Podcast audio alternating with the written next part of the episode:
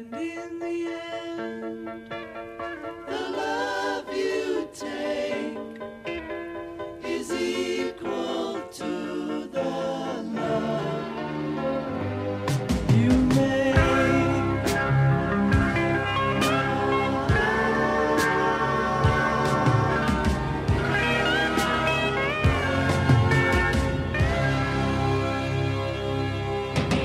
מסע הקסם המסתורי, סיפורה של להקת החיפושיות. מסע הקסם המסתורי, סדרת תוכניות בעריכת יואב קוטנר. והיום הפרק ה-59, I'm the greatest, אני הגדול מכולם, ג'ון לנון ורינגו סטאר, לאחר הפירוק.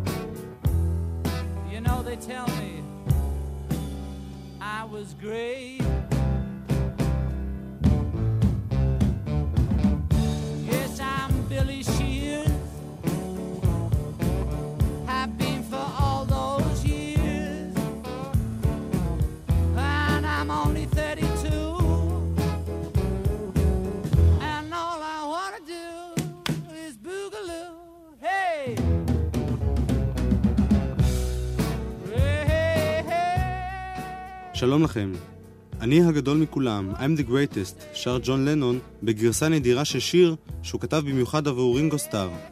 האמת היא שחשבתי שאני הגדול מכולם, אמר ג'ון, אבל אם הייתי מקליט שיר כזה בעצמי, כולם היו אומרים שאני סובל מ ego trip. כשרינגו שר אותו, כולם אוהבים זאת. בתוכנית שעברה במסע הקסם המסתורי, סיפרתי על פול מקארטני וג'ורג' הריסון. ג'ון לנון ורינגו סטאר, בשנים שאחרי פירוק הביטלס, הם נושא התוכנית היום. ושוב, הערה לפתיחה, כמובן שלא נוכל לזכור בהרחבה את פעילותם כסולנים בזמן הקצר שלרשותנו. נביא רק נקודות ציון בולטות בקריירות של השניים. ואנו פותחים בג'ון לנון, חבר הביטלס המעניין ביותר, המגוון ביותר, וכנראה גם החשוב ביותר. האדם שלו הוקדשה רוב תשומת הלב בכל מסע הקסם המסתורי. קריירת הסולו של ג'ון התחילה עוד לפני פירוק הביטלס, ואליה התייחסנו בהרחבה בסדרה. היום נשמע ראשי פרקים מקורותיו אחרי שנגמר סיפור הביטלס באפריל 1970.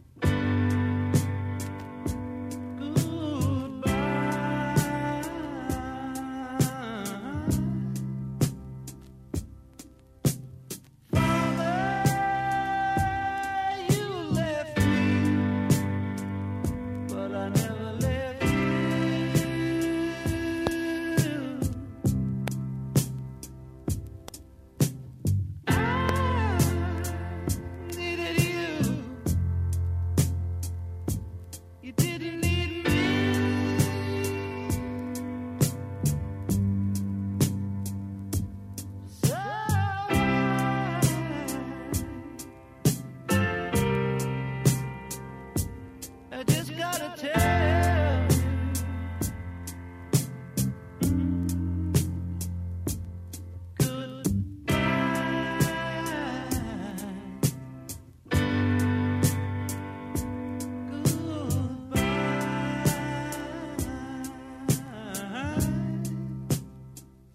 ג'ון לנון, יותר מכל חבר ביטלס אחר, הצליח להגשים את עצמו בשנות ה-70. ההשתחררות שלו מתדמית הביטלס לא הייתה קלה, היא לוותה במשברים אישיים ויצירתיים רבים.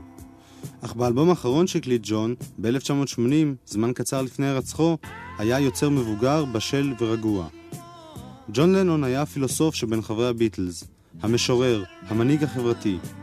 הוא היה אידיאליסט אמיתי, הוא האמין שבעזרת הכוח שצבר ככוכב פופ, יוכל להשפיע על אנשים בענייני פוליטיקה וחברה. כסולן, אחרי התפרקות הביטלס, הוא העז לחשוף את עצמו בישירות ועוצמה בלתי רגילות. אולי הוא לא היה מוזיקאי גדול כמו פול מקארטני, אך הוא היה יוצר אמיתי. הוא שר את עצמו, על אהבותיו, בדידותו, אמונתו, תסכוליו, קשייו, חיפושי הדרך שלו, משבריו, אכזבותיו, ייאושו, חלומותיו ותקוותיו. בכולם הוא היה עצמו. לא שיחק תפקיד ולא הסתתר בתדמיות שאולות. מי שהלך עם ג'ון לנון לאורך כל הדרך בתקליטיו, לא יכל שלא להזדהות עמו ולאהוב אותו.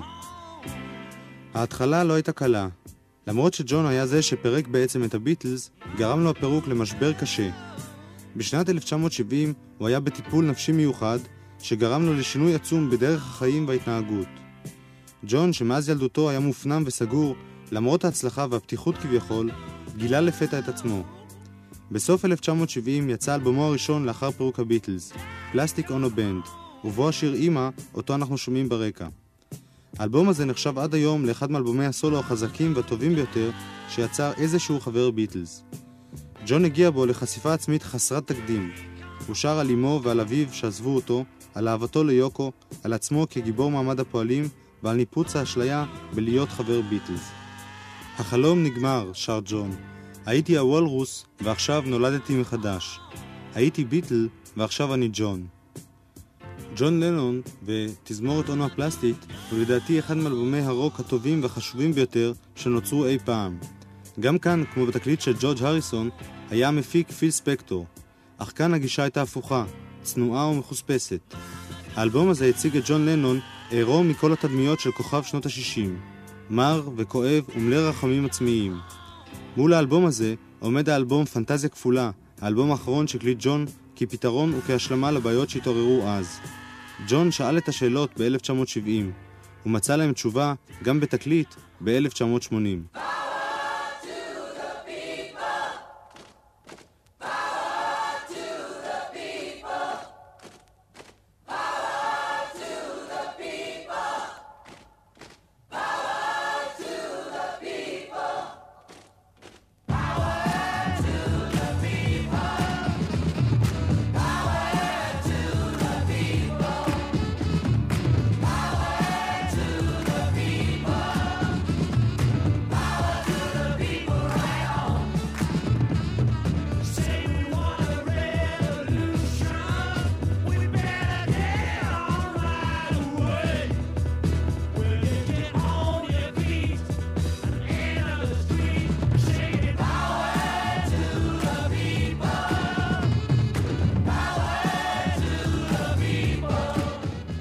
בסוף 1970 ביקרו ג'ון ויוקו בניו יורק, ויצרו שם שני סרטים חדשים. הם התאהבו בעיר, והחליטו להקים בה את ביתם. בתחילת 1971 התראיין ג'ון לעיתון האמריקני הנודע, רולינג סטון. בריאיון הוא תקף את ימי הביטלס כשהוא שולח השמצות לכל עבר, בעיקר נגד פול מקארטני. באותה תקופה החל ג'ון להיות מעורב יותר ומתרחש מבחינה פוליטית, במיוחד במאבק נגד מלחמת וייטנאם.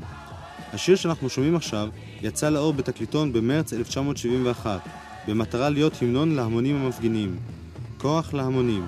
Power to the people.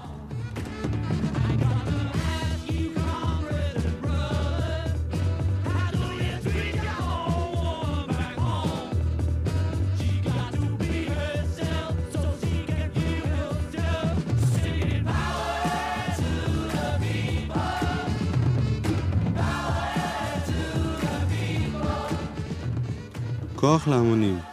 במקביל לעבודתו כמוזיקאי, לא זנח ג'ון את שטחי האומנות האחרים. הוא התעניין באותה תקופה בעיקר בקולנוע, ובעת ההקלטות של אלבומו השני, Imagine, הונצחו הקלטות גם בסרט קולנוע. במקביל המשיך ג'ון גם לצייר. בספטמבר 1971 יצא האלבום Imagine, דמיין.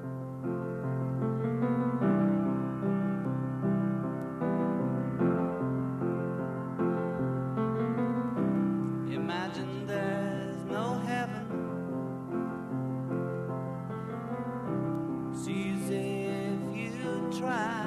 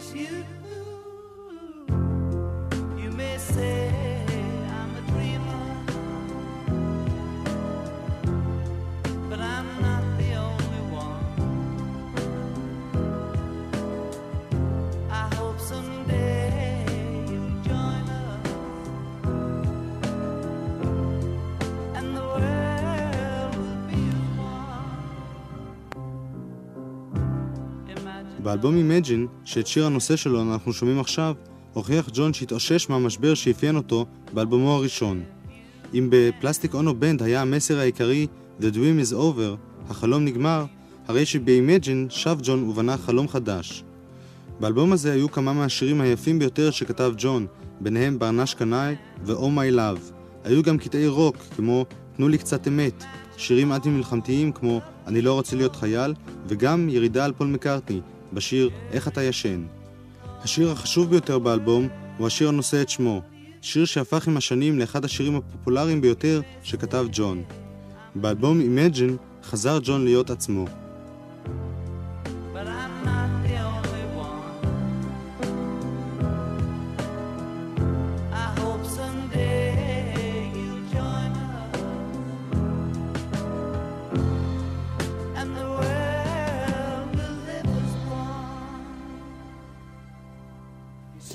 This is Christmas,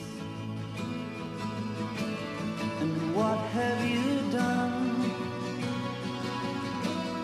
another year over, and new one just begun.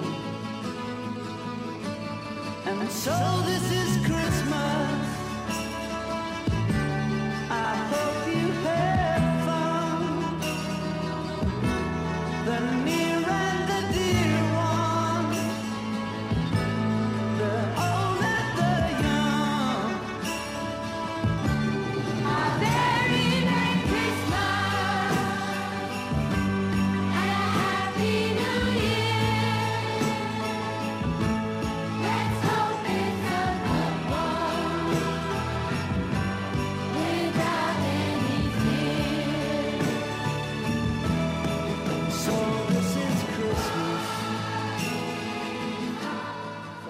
ג'ון לנון של ראשית שנות ה-70 היה אדם עסוק מאוד מבחינה פוליטית. הוא השתתף בהפגנות והצהרות רבות בכל רחבי ארצות הברית. השיר שברקע הוא חג מולד שמח, המלחמה נגמרה, שיר שהוקלט בסוף 1971. בתחילת 1972 נפתח לג'ון אפיק חדש למאבק בממסד, והפעם מאבק אישי. זה קרה כשבסוף פברואר פג תוקף הוויזה שלו והוא לא קיבל ויזה חדשה. ג'ון לא היה יכול להישאר בארצות הברית.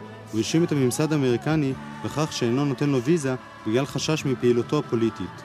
במשך שנים אחדות ניהל ג'ון מאבק רעשני להשגת אשרה. אישים ידועים רבים, ביניהם משה ניו יורק ג'ון לינזי, הצטרפו למאבקו של ג'ון, אך הוא קיבל את האשרה רק בסוף 1976.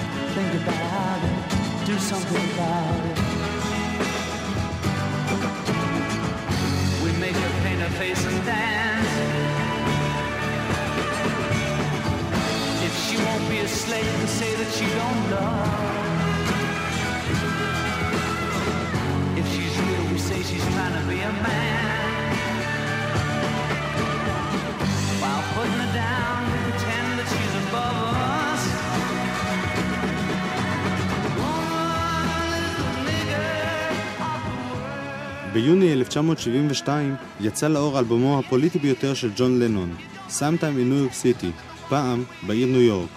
היה זה אלבום כפול של ג'ון ויוקו ביחד, והוא כלל תקליט אולפן ותקליט בהופעות. על עטיפת התקליט, שנראתה כמו עיתון, נראו הנשיא ניקסון והיושב ראש מאו רוקדים עירומים. בתוך התקליט היו שירים כמו ההמנון הפמיניסטי "האישה היא עבד העולם", אותו אנחנו שומעים ברקע. שירים כמו "יום ראשון שטוף השמש", "המזל של האירים", "ג'ון סינקלר", "אנג'לה", "Attica State", ועוד שירים בנושאים פוליטיים וחברתיים. מבחינה מוזיקלית, היה האלבום הזה, שהוקלט עם להקת זיכרון הפיל, נקודת השפל בקריירה של ג'ון. בשלב זה נראה שהעיסוק הפוליטי שלו חשוב לו יותר מהמוזיקה.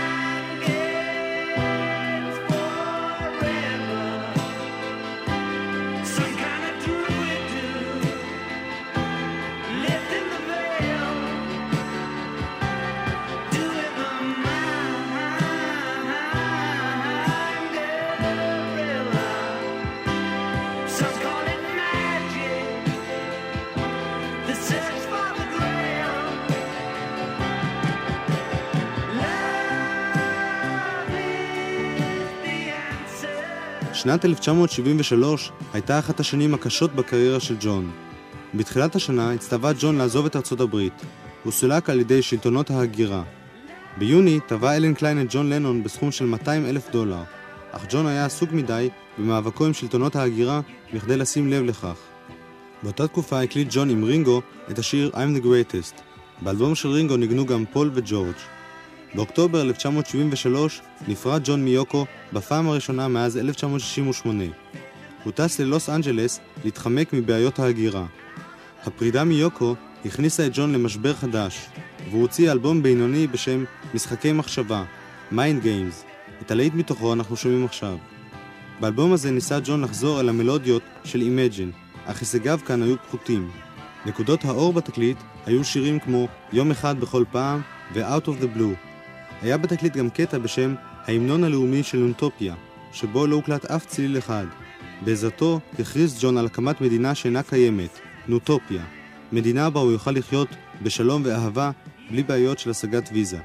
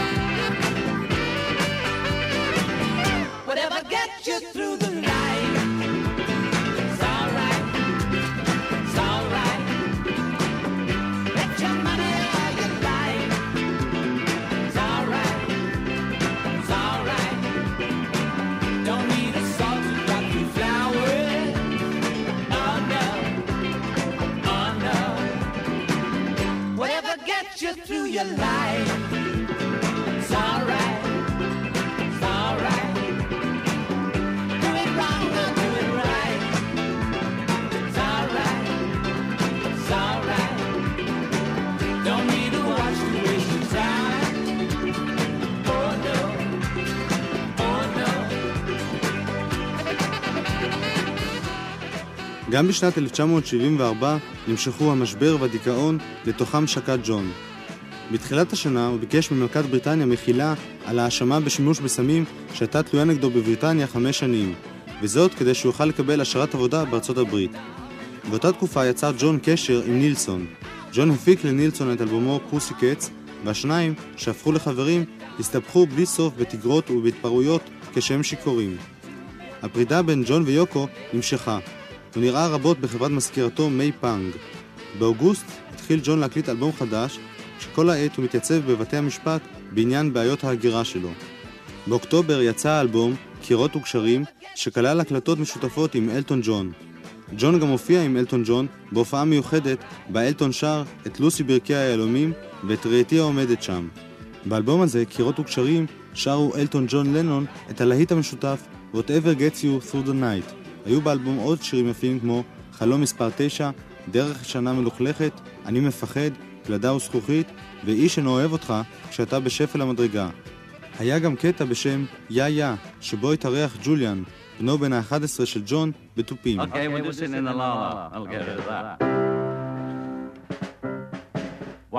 two, three, four. Sitting in the la la, waiting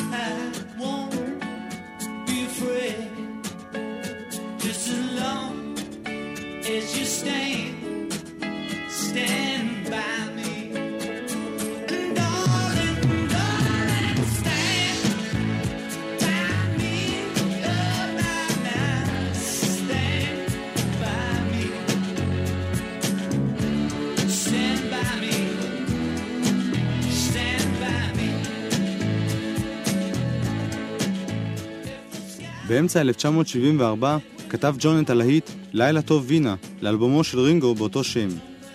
רינגו יצא להגן על ג'ון בכלי התקשורת כשטען שג'ון הוא אחד האנשים החשובים בדורנו וארצות הברית צריכה להיות שמחה וגאה שהוא רוצה להישאר בה. זה לא עזר כמובן לג'ון, והוא המשיך לבלות בבתי משפט גם במשך כל אותה שנה. בסוף השנה התברר שפרשת ג'ון לנון אינה סתם סחבת, אלא פרשייה לאומית של שקר ושחיתות. בתחילת 1975 חזרו ג'ון ויוקו זה לזה, ושבו לגור ביחד בדירתם בבניין הדקוטה בניו יורק.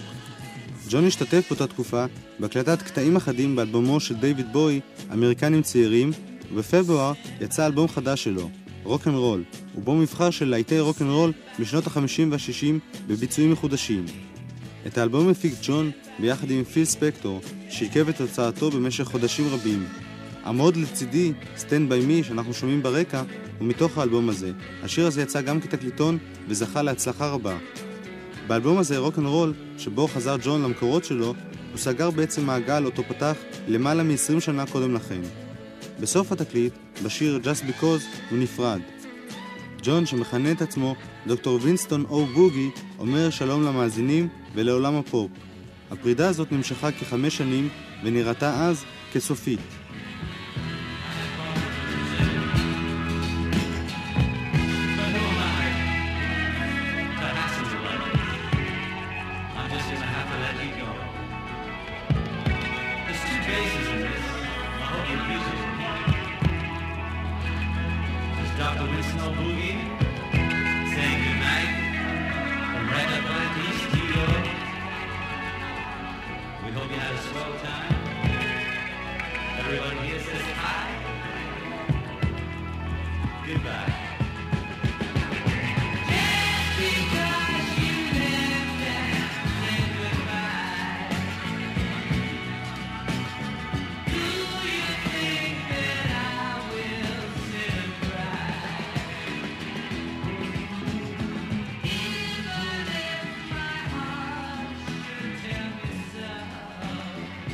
ג'ון נפרד מעולם הפופ.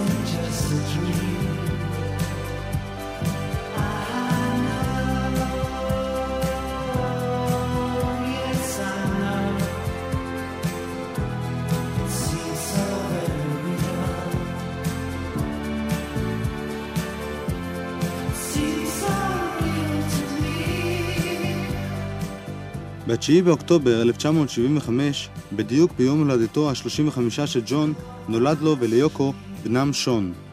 ג'ון הודיע שהוא מרגיש גבוה יותר מהאמפייר סטייט בילדינג. בסוף אותו חודש יצא לאור אוסף להיטים של ג'ון, משנות ה-70, תחת הכותרת דג מגולח, Shaved Fish. אנחנו שומעים מתוכו את הלהיט חלום מספר 9. ביולי 1976 התגשם חלום של ג'ון כשהוא קיבל סוף סוף את הגרין קארד האמריקני. הוא הודיע לציבור שהקדיש את חייו לאשתו ולבנו. וזה אמנם בדיוק מה שהוא עשה בשנים הבאות. הציפיות לאלבום חדש של ג'ון היו גדולות, אך הוא נעלם לחלוטין. רק בסוף 1980, אחרי חמש שנות הפסקה, שב והקליט. האלבום האחרון שלו, פנטזיה כפולה, היה דו-שיח, אוהב ומבוגר עם יוקו אונו. הוא היווה סגירת תקופה ופתיחת תקופה חדשה של אופטימיות ותקווה. Our life together is so precious. Together we have grown. We have grown. Although our love is still special, let's take a chance and fly away somewhere alone. It's been too long since we took the time. No one's to blame. My no time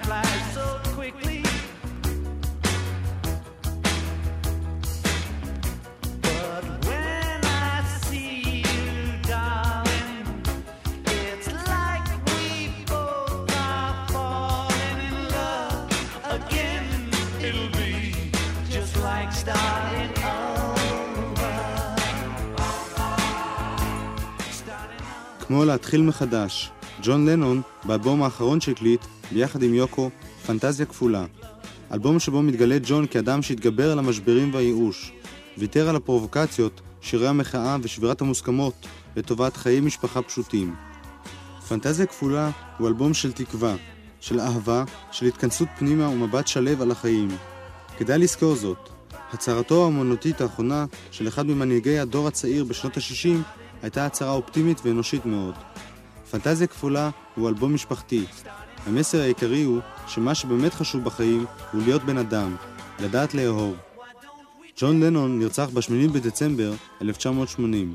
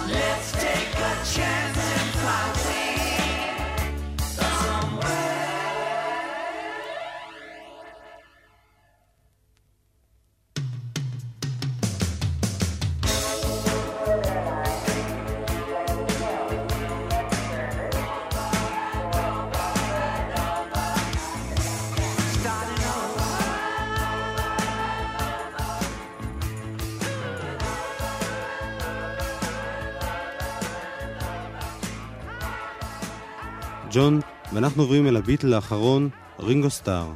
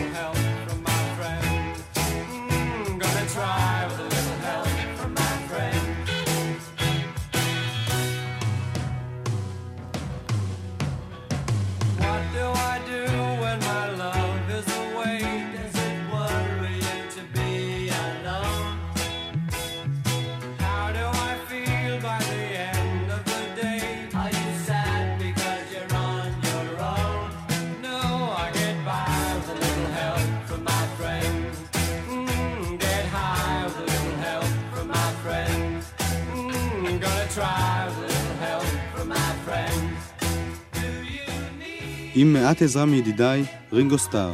את השיר הזה שר רינגו עוד בימי הביטלס, אך הוא מתאים יותר מכל גם לרינגו שאחרי פירוק הלהקה. כל מה שרינגו עשה בתחום המוזיקה היה עם הרבה עזרה מידידיו, ג'ון, פול וג'ורג'. בתקליטים שלו, יותר מבכל מקום אחר, התקרבו הביטלס מדי פעם לאיחוד מחודש. רינגו היה הביטל שהציפיות ממנו לבניית קריירה עצמאית היו הקטנות ביותר. העובדה שבשנות ה-70 הייתה ההצלחה שלו רק בינונית, לא כל כך הפתיעה. הפתיעו השיאים הבודדים שהיו בקריירה שלו. רינגו לא היה מעולם זמר טוב, וגם לא יוצר רציני. בתקופת הביטלס הוא קיבל לרוב את הכבוד לשיר שירים משעשעים, מעין שירי ילדים. רינגו לא היה זמר, אך הוא התגלה כדמות קומית משעשעת. פני הכלבלב שלו, העצובות תמיד, וחוש ההומור המיוחד שלו, יצרו לו תדמית חביבה ואהובה. אחרי פירוק הביטלס, שילב רינגו קריירה של שחקן קולנוע בקריירה של זמר. כשחקן זכה רינגו לביקורות טובות יותר מאשר כזמר מבצע. ב-1970 השתתף רינגו בסרט קנדי, אחר כך ב-200 מוטלים עם פרנק זאפה, וכן בנוצרי המופלא עם פיטר סלרס, בעיוור, בבנו של דרקולה, בזה יהיה היום, ולאחרונה באיש המערות עם ברברה באך, שהפכה להיות אשתו. בסקירה הקצרה שלפניכם נתייחס בעיקר לצד המוזיקלי בקריירה של ריצ'רד סטארקי, הלו הוא רינגו סטאר.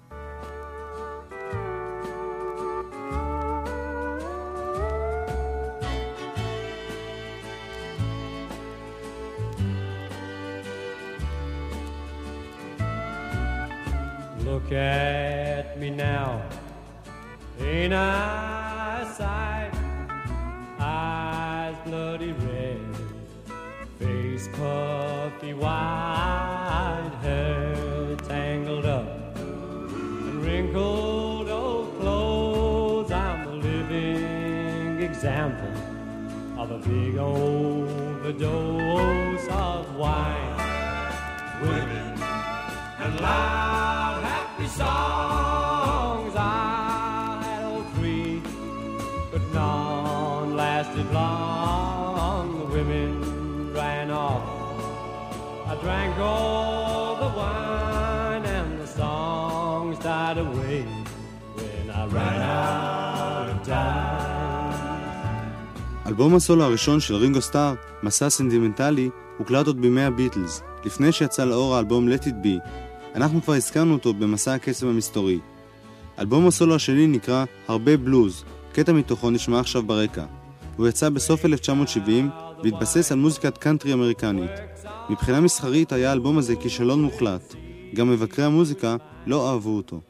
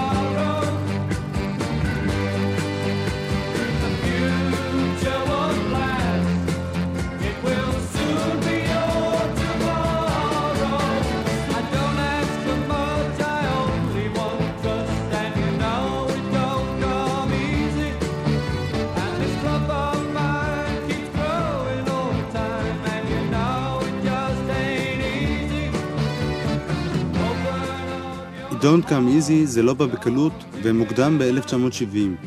תקליטון של רינגו שוקלט עוד ב-1970 ויצא באמצע 1971. התקליטון הזה, ובייחוד צד ב' שלו, סימלו את גישתו של רינגו לביטלס לכל אורך הדרך. הוא ניסה כל הזמן להיות הגורם המפשר והמתווך ביניהם. בשיר מוקדם ב-1970 הוא קורא להפסקת אש בין חברי הלהקה שהיו עסוקים בהשמצות הדדיות. השיר בצד א' של התקליטון, זה לא בא בקלות, היה להיטו הגדול ביותר של רינגו סטאר בשנות ה-70. הפיק את השיר ג'ורג' הריסון. כמתופף השתתף רינגו באותה תקופה בהקלטות של אומנים רבים, ביניהם גם ג'ון לנון וג'ורג' הריסון. הוא נטל ב-1971 חלק בקונצרט שארגן הריסון למען ילדי בנגלדש. אחר כך לא חזר רינגו לפעילות מוזיקלית במשך זמן ארוך יחסית. הוא השתתף באותה תקופה בשלושה סרטים שונים, וחזר להקלטות רק במרץ 1972 בתקליטון חדש, שהפך ללהיט די מצליח, Back of Boogaloo.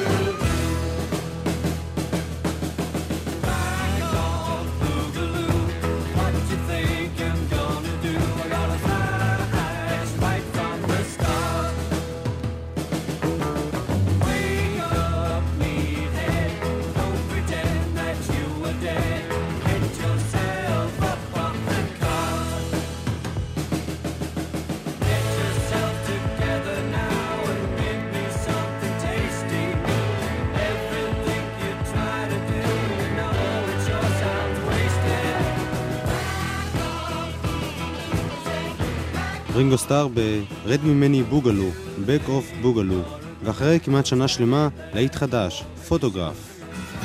תצלום.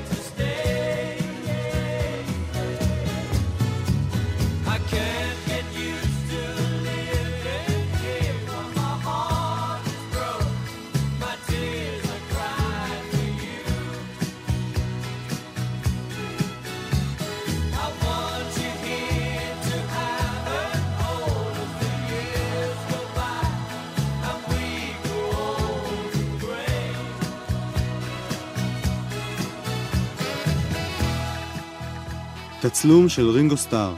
באותה תקופה בה יצא התקליטון הזה, תבעו ג'ון, פול וג'ורג' את אלן קליין למשפט. רינגו לא השתתף בתביעה הזו. הוא היה עסוק בהשלמת אלבומו השלישי והטוב ביותר, האלבום נקרא רינגו. האלבום כלל קטעים שכתבו ג'ון, פול וג'ורג' והם גם השתתפו בנגינה. עם המפיק ריצ'רד פרי יצר רינגו את האלבום המגובש והמעניין ביותר שלו.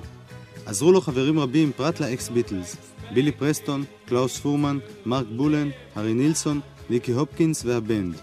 היו באלבום להיטים גדולים כמו "Oh My My", "את בת 16", "תצלום", אותו שמענו, והשיר שעל שמו נקראת התוכנית היום, "אני הגדול מכולם", I'm the greatest, רינגו סטאר.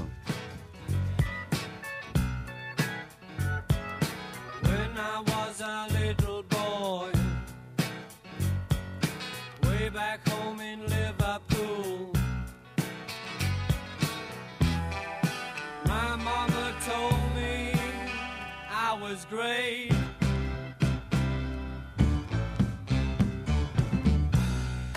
Then when I was a teenager,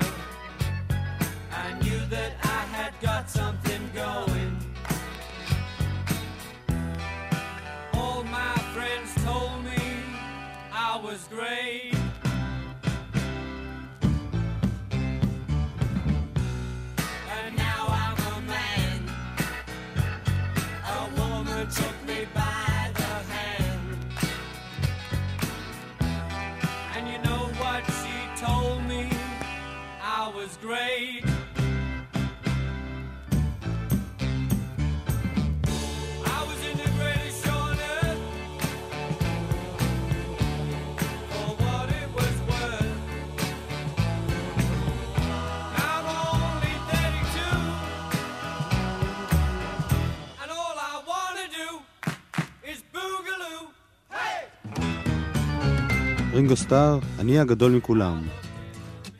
ועכשיו רינגו סטאר בעיבוד לשיר ישן, Only You, רק את.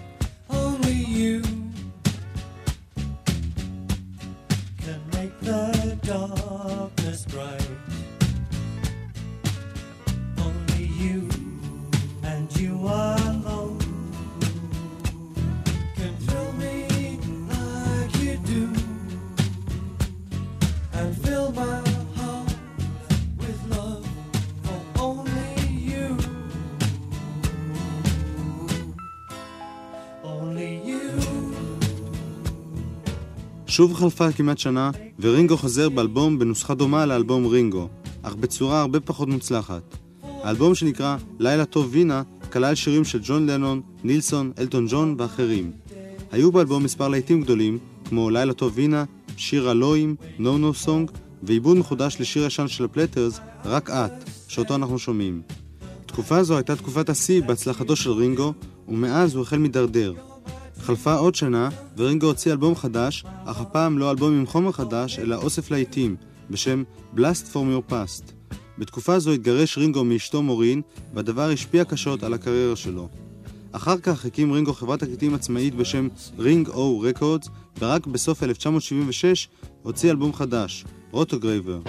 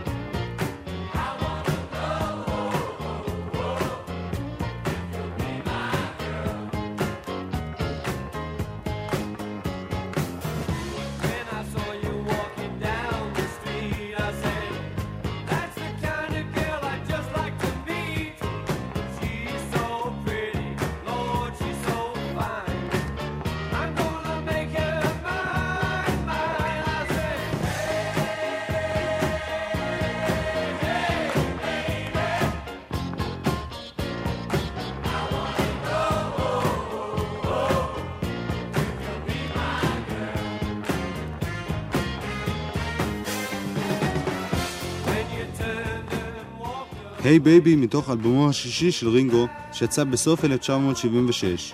ושוב הפסקה של שנה, כרגיל, ושוב אלבום חדש, בשם רינגו הרביעי. האלבום הזה היה כישלון מוחלט, יותר מכל הקודמים לו. נשמע מתוכו את השיר שיצא בתקליטון. עיבוד של רינגו ללהיט משנת 1972, Drowning in the Sea of Love.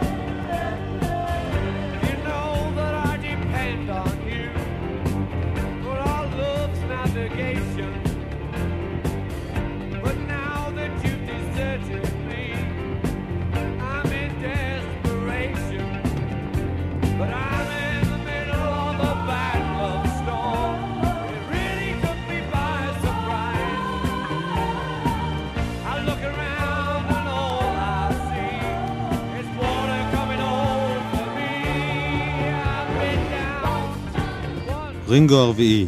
ובשנת 1978 יצא אלבומו השביעי של רינגו, "בד בוי", ילד רע,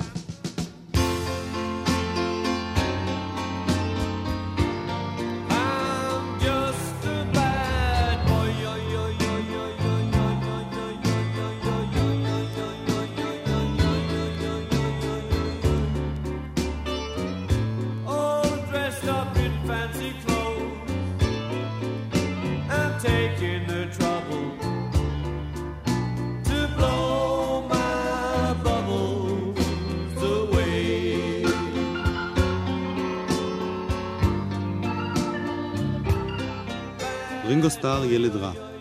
למרות שרינגו היה יכול לפרוש בכבוד ולהתנחם בזיכרונות מהימים ההם, או בקריירה די מוצלחת של שחקן, הוא ממשיך לנסות ולהצליח גם בתחום המוזיקה. אבמו האחרון עד כה, עצור וערך את השושנים, הוקלט כבר ב-1980 ויצא לאחרונה. הוצאת האלבום התעכבה בגלל שאף חברת תקליטים לא רצתה לקחת סיכון או להוציא אלבום של רינגו. קשה אולי להאמין בכך, אבל רינגו סטאר הגיע לשפל כזה שהוצאת אלבום שלו נחשבת לסיכון מקצועי. הליצן החביב הפך לבדיחה עצובה. רינגו סטאר היום נמצא במצב קשה ככוכב פופ, אך כבן אדם הוא נשאר כנראה הביטל החביב ביותר. כשנרצח ג'ון לנון בסוף 1980, היה רינגו היחיד שמצא זמן לבוא ולנחם את יוקו. אנחנו נסיים את התוכנית בשיר מתוך אלבומו האחרון של רינגו. השיר נקרא Sure to Fall. זהו שיר של קארל פרקינס שהביטלס היו שרים 20 שנה קודם לכן, לפני שרינגו הצטרף ללהקה. Sure to Fall. להתראות.